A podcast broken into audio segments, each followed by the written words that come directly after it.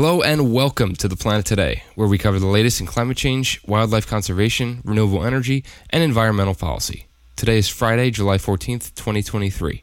I'm your co host, Nick Janusa, here by myself today because we're about to air Matt's interview with Martha Hunt Handler. Before we do, a quick trigger warning for the interview. The conversation about Martha's book does include the topic of suicide. And we'll get right into it right after this word from one of our sponsors. This episode is brought to you by Kitcaster. Kitcaster books you on top podcasts. How do funded startup founders attract prospects and talent? Podcast interviews. How do entrepreneurs with exits find new deals? Podcast interviews.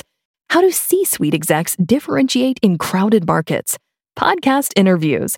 Kitcaster books you on top podcasts. Click the link in the show notes for a special offer. Celebrate good conversation.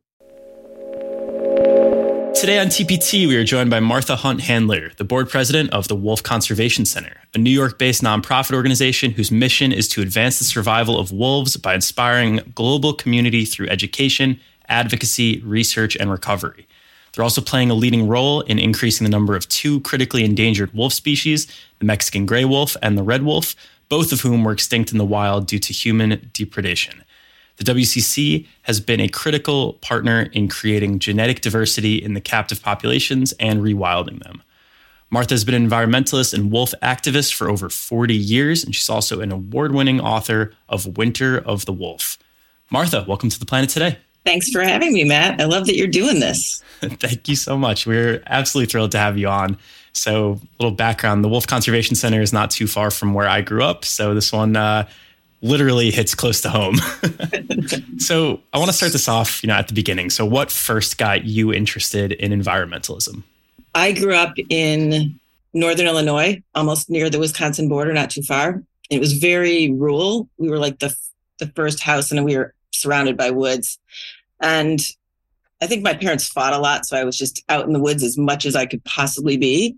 And I could hear animals talking, and they were incredibly agitated. And I didn't really understand for a while what it was until the bulldozers came in and started flattening all the forest to become houses. So I guess we were the first house in the subdivision.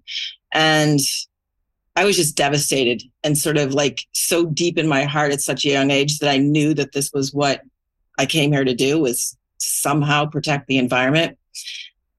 And so I went to school and made up a major of environmental conservation at University of Colorado Boulder. Um, at the time, there wasn't anything like it. My parents thought we were I was completely crazy. I had started off in engineering and decided that wasn't what I wanted to do. And I got a job as an environmental consultant, moved a lot, but mostly in DC. And and the work was good and interesting and i was doing kind of all different stuff but none of it spoke to my heart because a lot was in oil and natural gas and nuclear mm-hmm. and superfund sites so still kind of feeling like this wasn't quite what i was supposed to do um, but i kept at it for like 20 years and then we moved from los angeles to like an hour outside of new york in westchester mm-hmm. and I had just had my fourth child in five years, so decided I was no longer going to be commuting anywhere to work. And I started hearing wolves howling, which I knew would be impossible because they hadn't been in New York in over 100 years. So I kept asking everybody, you know, what, why am I hearing wolves? And no one knew the answer. Mm-hmm. They all thought it was coyotes. And I was like, no, they sound very different.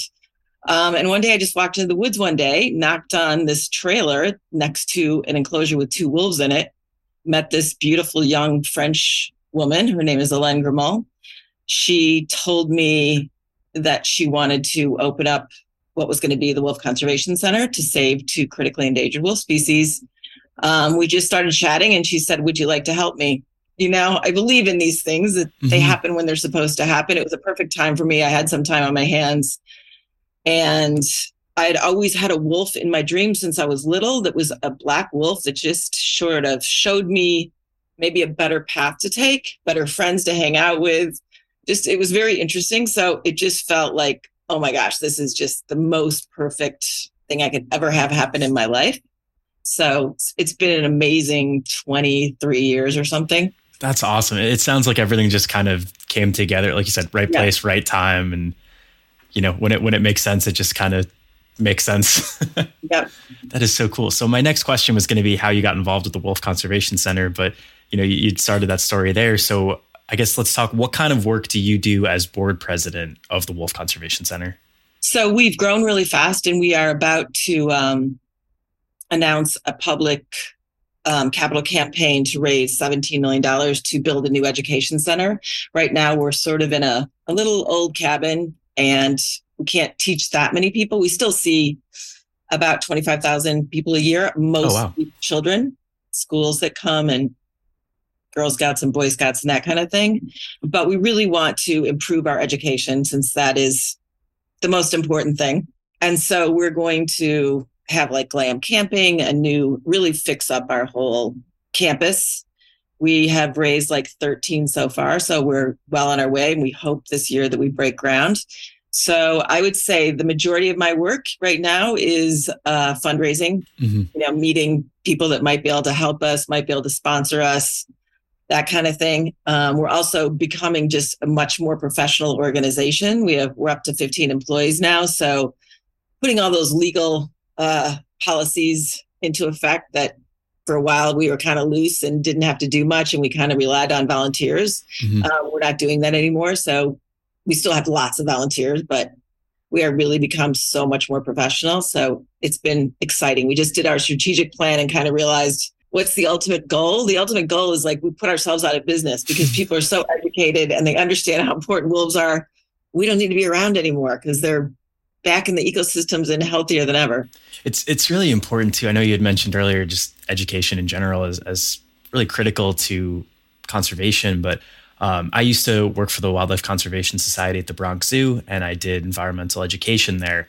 And God, I could go on for hours about different stories about just connecting with these young people, and it, it really you, you feel like you're making a big difference when you see these people who are hopefully going to be in the conservation field for the next 30, 40, 50 years, you know, long after I'm hopefully knock on wood retired. Yeah. But it's it's so exciting to see that next, you know, group of conservationists take shape and and being able to play a part in that is so so important. So it's really great to hear that, you know, education is is one of the main reasons that you're looking to expand the campus and I think that's going to have an awesome impact for wolves at home and you know throughout the US. Yes, I think it's so true that like we only learn what's put in front of us or what our parents teach us and mm-hmm. I think wolves have the worst PR yeah. on the planet. you know, they've been used as like symbols for the devil. We've got Little Red Riding Hood, which was really a fable about don't talk to strangers. Mm-hmm. And like I used to have a bumper sticker that said Little Red Riding Hood lied. like, what is that about? Like it was such a great opportunity to talk to people about, you know, the myths that you've heard about wolves. They're not killers, they're petrified of humans and for a very good reason. Mm-hmm. Um, yeah, I think there's only been two documented wolf killings of humans since recorded history. I mean, it's just crazy how low the numbers are. Um, but, you know, we're still dealing with like in New Mexico, they built for the bus stops, they're called like wolf cages. So that when you're sitting at the bus, you don't have to worry about a wolf eating your kid. Like just the visual of what that is doing to these poor kids. Yeah. And it's so wrong. like, and and it just creates a really unfortunate stigma where those are going to be people who grow up to be afraid of wolves. And in some cases, you know, we're going to be talking to people, I'm sure, who say, hey, we need to protect wolves. We need to do a big fundraising campaign to help do that. And you're going to run into people who say, why? It's better if they're gone because they're not going to eat my kids as if they were ever going to to begin with. Right. And our two biggest opponents that we face all throughout the states are the ranchers because they don't want their livestock to become prey. But mm-hmm. it's 0.0009% of livestock is taken out by wolves much more is taken out by domestic dogs. And they have so many resources that they can implement as, you know, because at one point, cow and sheep were wild and they knew what to do to keep big predators away, which was like to keep mm-hmm. to keep in a big bunch that all the biggest ones are on the outside. They look so fierce that no one's going to go near them. You keep the young ones, the sick ones, the old ones, the diseased ones in the center to protect them. Mm-hmm. That's all been lost, but it would only take like a generation or two of having a dog or um, wranglers on horseback going around and getting them to be in their formation again. But unfortunately, they're feeding all over our lands, our BML lands. Um, and so they're they're just willy nilly all over the place. They don't have any. So yeah, if one is like stumbling around and a wolf sees it, it you can't really blame the wolf. Yeah. And then the other, you know, group is the hunters, and they are not listening to science at all that proves that wolves make the populations that they're going after, while the ungulates, the the elk, the deer, the bison, it just makes those herds so much stronger and healthier when they have predators that are taking out mm-hmm. the ones that aren't doing so well. Um, but like you say, it's just been passed down from generations. You know, it's what it's what their great grandfathers taught them, and so there's just been this hatred of wolves, and it's only recently that we're starting to make some headway getting both groups in a room together. It used to be so bad, like it would just they wouldn't listen to one another at all. But they're starting to, and there's money that's available to, you know, hire 4-H range riders and put flags up. I mean, they're really simple things that they can do, and they're starting to listen a little bit. So I have hope in that. It's come a long way just in the last 10 years. So hopefully it'll continue in this direction. Progress is so interesting because it feels like it takes forever sometimes and then all of a sudden everything kind of starts to get moving all at once. So it sounds like you're just we're starting to get into that period where yes. it's a lot more exciting. I hope so. But it's like you know never before was science ever questioned. Yeah. Like, you know, i don't know science became political and it's just not been good for anybody. Yeah it's exhausting. My my master's is in environmental policy and i did a lot of climate change research throughout college and grad school and god I, so many of our classes were just talking about hey, there's going to be about 40% of people who think that no matter what you show them, it's wrong. Wow. And I imagine with wolf conservation, it's probably the yeah. same deal where people just don't trust it for whatever reason. So I know we've been alluding to the, the role that wolves play in influencing prey populations, but I want to talk about just the, the greater picture here. What role do wolves play in preserving our ecosystems? So I think one of the most important, really short videos is how wolves change rivers. And that is all about the reintroduction of wolves into Yellowstone, which happened in um, 1995 through 1997.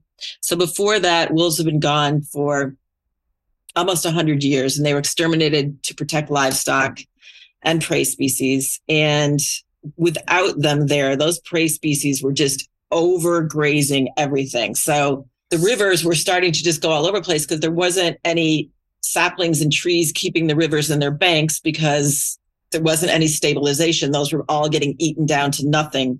So the beavers disappeared because there weren't any trees, and the songbirds disappeared because there wasn't any trees. And there was hope for what wolves might be able to do, but no one could have guessed the dramatic effects in just a few years that Yellowstone went back to being the Yellowstone that people knew it as way back in the day. And it was really, this footage is amazing just to see rivers go from being spread out to just going right back into their banks and everything stabilizing. So it's been an amazing visual story for us to quickly share with people, but they, you know, when you're a top predator, you affect everything underneath you. And I get that a lot. Like Martha, of all the things to say, wolves, but they're such a keystone species, just such an important, iconic. It's just very necessary for ecosystems to stay in balance. Yeah, and keystone species was the exact thing that I was going to bring up before you had said that. So, yeah, you know, any anytime we're looking at a, a major species like that, like you said, it's not like we're just saving that one. We're we're saving every single animal, plant, insect that is part of that food web. So, you know, it, it, conservation is so interesting because I feel like it's just a million little puzzle pieces that all come together. And it's a lot easier to get outsiders to care about saving wolves, saving elephants, saving whales than it is about algae or this one insect. yeah, it seems like the planet was so perfect. I mean, everything had its role. And then we came on the scene, and I'm like, uh, still trying to figure out our role here because we're not doing very well. It would seem like our role should be stewards to make sure that it's all balanced out, but we're not very good stewards. Yeah, and and I think that a, a lot of that conversation can be centered around indigenous peoples because I, I feel like being stewards to the land and to the environment as a whole. It's just really ingrained in whatever culture that you want to look at. You know, different tribes from different parts of the US all kind of have that same central the environment, the land was here long before we were. It's our job to safeguard it and to protect it. And in turn, it will protect us. And I feel like as colonizers, we've kind of lost that that part of our society. Right. It's so true. Like every single indigenous group was so in harmony with nature. Um, and in America, they were they worked hand in hand with wolves. They were really good at understanding that ravens were showing wolves where animals were migrating, all the the big hoofed animals, because huh. a raven can't eat one of those unless someone kills it and then leaves it. So mm-hmm. the wolves started following the ravens, and then Native Americans started realizing, wow, ravens are showing wolves. We should be right behind the wolves. So it was just like one leading the other, and everyone benefiting in the end. That is so interesting. And then white man came to America, and it just it was just like them against you know everything was considered vermin or yeah they needed to get rid of everything that they couldn't eat themselves. Yeah, and and the one that I always think of with that is the American bison and how you know we kind of just wipe them out for sport Meanwhile, there's an entire group of people that relies on the bison as not only an important part of like their cultural identity and religious experiences, but food, grazing of land. You know, like we wiped out this animal almost entirely just to prove we could. Yeah.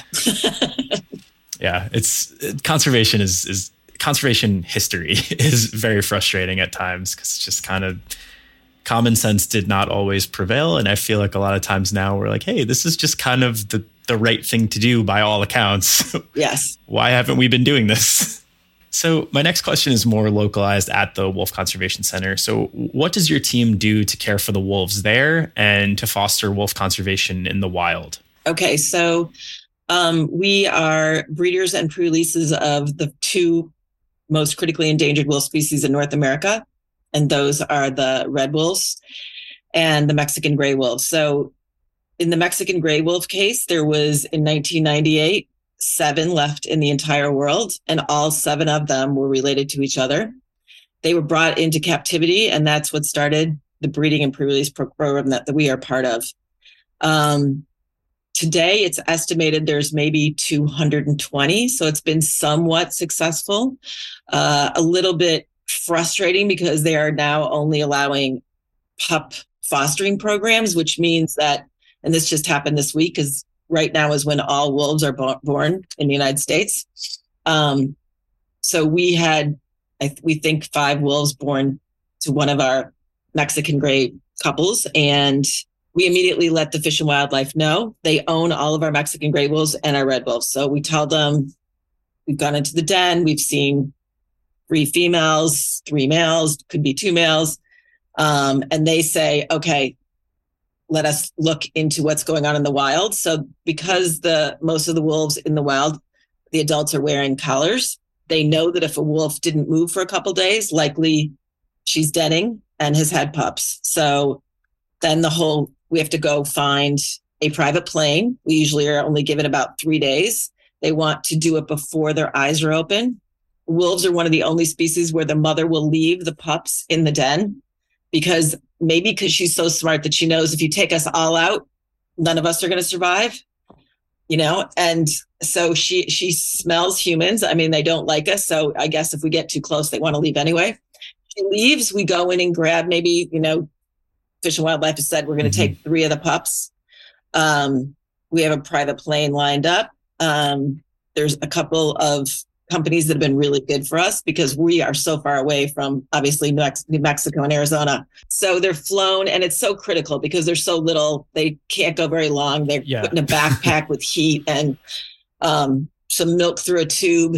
Last year when we did this, the wolf, the pup, we only had one pup that was fostered. It was the last one of the season they were letting in. And um, our wolf curator who takes care of our wolves meets up with the Fish and Wildlife Department um, they now have armed guards because there's people that want to kill them. Jeez. They hike into where the den site is and hopefully we'll put a one of our pups in and take one of theirs out just to try to help this huge genetic diversity um, hole we have.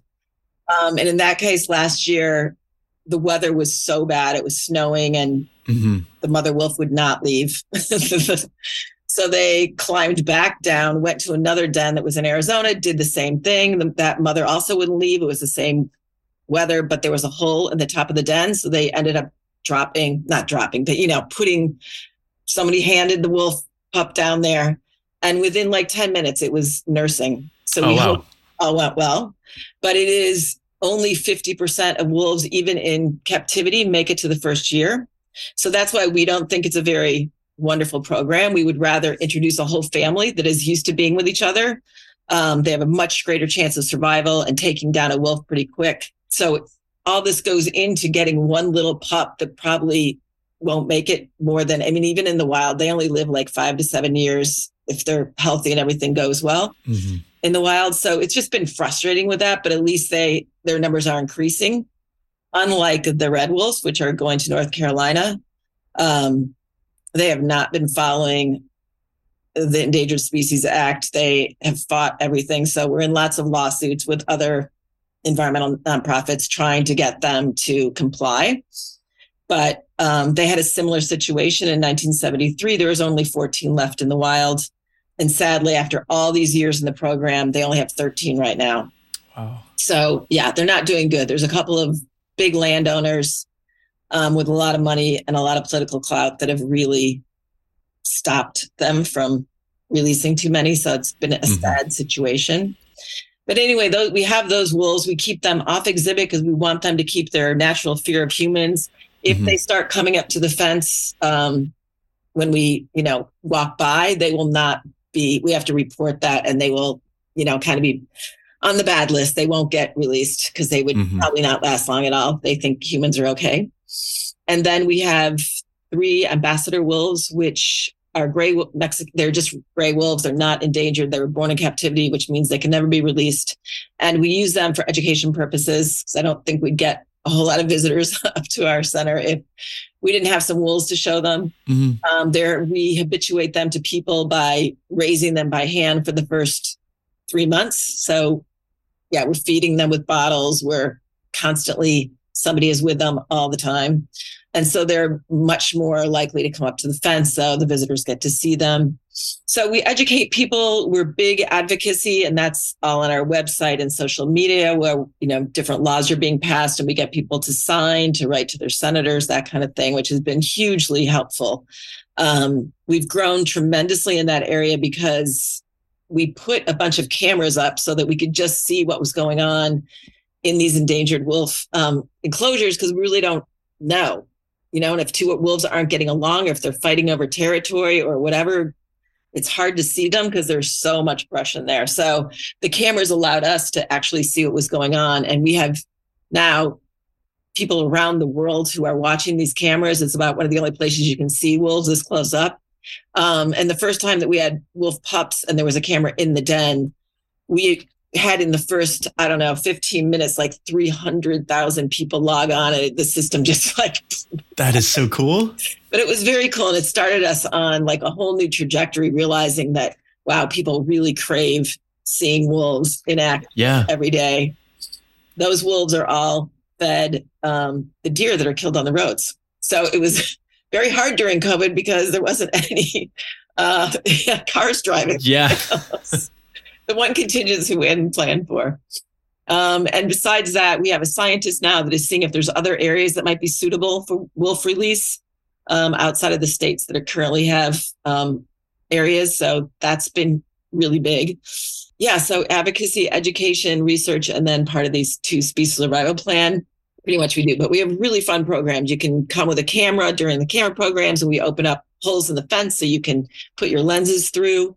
We have sleeping with wolves and they're crepuscular, so they're most um, vocal from dusk until dawn. So it's really fun camping with them to listen to them all howling because that's when you can that's when you realize that we have like 45 wolves. It's like they're all different and they but one starts howling, they all start howling. So it's magical. That's probably so cool. That's probably such an interesting experience.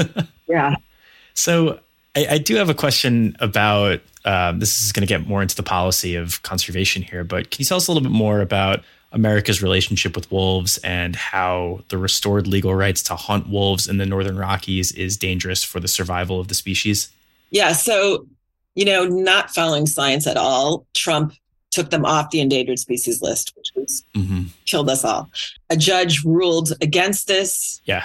But Biden reinstated it. So there's still the situation. As we were talking before, it's it's really simple science now. We know what happens um, when you take out wolves, and when people are, are allowed to shoot them, gas them, trap them. I mean, horrible means of killing them. Um, it's usually the alpha wolf that gets taken out, the one that was probably the smartest, probably the most willing to try something new, go someplace different. Mm-hmm. And when you take out the alpha, you have now dispersed all the rest of the wolves that were in that pack to go form their, their own pack. So now you're really increasing the number of wolves, which is not what you meant to be doing. And as much as we have all the science to show that, it's still not affecting them. So one of the the latest taxes we've been doing is raising money to buy the wolf licenses.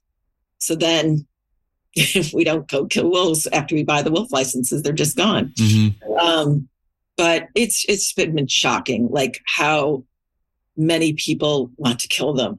But I was proud of. Uh, I mean, Wisconsin opened up their hunting season, and like I think in three days 200 wolves were killed, which was over their quota that they wanted of 180. So there are so many people that still want to kill them, which is shocking. But the there was a bunch of hunters that put up huge billboards that said real hunters don't hunt wolves, which I thought was really great. I mean, it's so yeah, it's so foreign to me because our dogs are 99% wolf, no matter what it looks like. I mean, they're brothers. Like, yeah, we love our dogs. I'm just not quite sure you know why this hatred persists but it's sad yeah and I, I, think that billboard really speaks you know like we were talking about before with stewardship of the land. I know my late uncle was a, a big hunter but his whole thing was he hunted deer because he could use every ounce of meat on that deer to feed himself his family for however many days. And he would turn it into venison jerky sausage ground venison but not a single part of that went to waste. And, you know, that made sense to me because we've hunted for food for thousands, well, hundreds of years, thousands of years.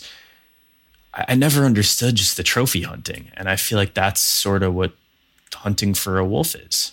Yes, definitely. My brother sounds the exact same. He's he's still in Illinois. He hunts all the time and he's begging me, I wish you would put wolves back here because they are, you know, going out and killing thousands of deer a year to call them because there's too many. Yeah. And, you know, it just, like we said before, it really just throws off the entire balance of the ecosystem. Yeah. So, Martha, this has been great. I definitely learned a lot. I know the listeners will too. Before we let you go, your book, Winter of the Wolf, that came out in 2020, was named a Barnes and Noble top indie pick and an Amazon bestseller. What is the book about, and what takeaway do you hope that readers have from it? So it'll sound depressing, but um, I started writing this book because my best friend found her 12 year old son hanging. And we were both brought up incredibly spiritually to believe your soul is here for the, the time it's supposed to be for you to do whatever you're supposed to do here, learn whatever you're supposed to leave, learn. And neither one of us could understand what he had done at 12 years old to be leaving already. She was also sure that it wasn't a suicide. So I was like dealing with with this and going to his funeral and listening to people say, well, if he was so depressed, why didn't you have him on antidepressants? Why wasn't he seeing a doctor? And the truth was, he was a really happy, healthy, engaged boy. He had loads of friends. It just, none of those scenarios we imagined for a suicide made any sense. And so I started, I just like skated one day on a frozen lake, saw this deer frozen in the lake. And for some reason, her son's voice came to me and he said, This is your novel. And I had been looking for something to write about. And I just started writing. So it's the story loosely based on his life, but um, a sister is trying to deal in the aftermath with the death of her brother. She also doesn't believe it was a suicide. Um, she is such a proponent and a believer in her intuition, like she's sure that it wasn't a suicide. And because it's a mystery, I don't want to tell you what, but I'll just say it wasn't a suicide. um, so she does all these things because he was really into Inuit wisdom. So she goes and reads his Inuit books and believes that he can transform himself into another animal. She starts seeing a black wolf, which she believes is probably him because he was really into wolves. Um, she does like shamanic rituals. She does all these interesting things with her best friend to try to understand what happened to him. And in the end, I think my biggest message is that we move from a place of grief to gratitude and growth, that we understand that we were never promised a certain amount of time with anybody. So all we have is the minutes and what we have in the past. Um, my book starts with a quote by Banksy that says, They say you die twice one time when you stop breathing, and a second time a bit later on when somebody says your name for the last time. So it's also a remembrance that we need to talk about these people. What did they teach us? What did we learn? What, what, what made us laugh that they did? Because so often when someone passes away, it's like the funeral, we say all this nice stuff, and then we act like they were never here anymore. And it's so sad. Like we can carry that stuff on. So I think in the end, it's really about listening to your intuition because it's our superpower. It's like this thing that can save us in so many ways. And we often just neglect to listen to it, which is a sad thing. And then just, yeah, having hope that there's more to what we what we see out there, that a life, a soul goes on and on and on. And yeah, that's my real message is hope. And I've had so many people contact me to say this really helped me deal with my brother's death or my dad's death or my, and that's really what it's all about. That honestly sounds like a, a, a beautiful message that came out of a, a, really difficult situation. So first off, my condolences to you, to your friend. Um, but it sounds like your your take on this, you know, leading to to hope and and remembrance. I, I think that's something we could all learn a lot from. Yeah. So we will definitely link that in the show notes if anyone is interested in checking it out.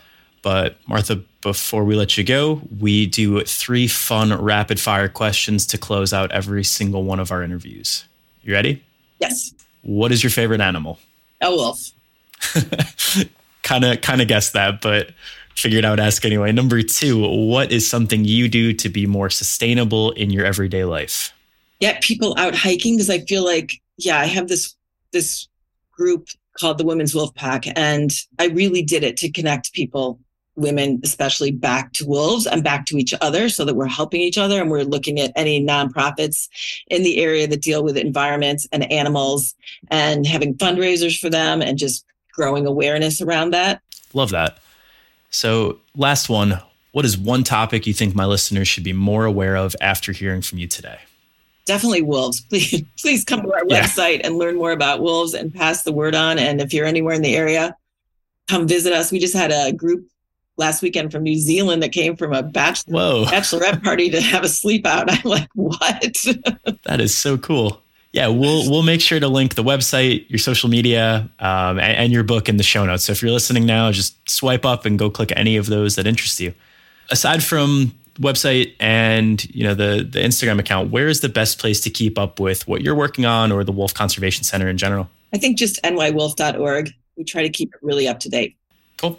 We will make, like I said, make sure to link that. Go swipe up, go click it. Martha, thank you again. This was amazing. Really nice to meet you, Matt. Thanks for having me on. And that will do it for today's episode of TPT. We'll be back on Friday for another episode. Thanks again to Martha Hunt Handler for her time today.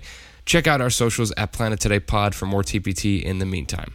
For the Planet Today, I am Nick Janusa. See you on Friday.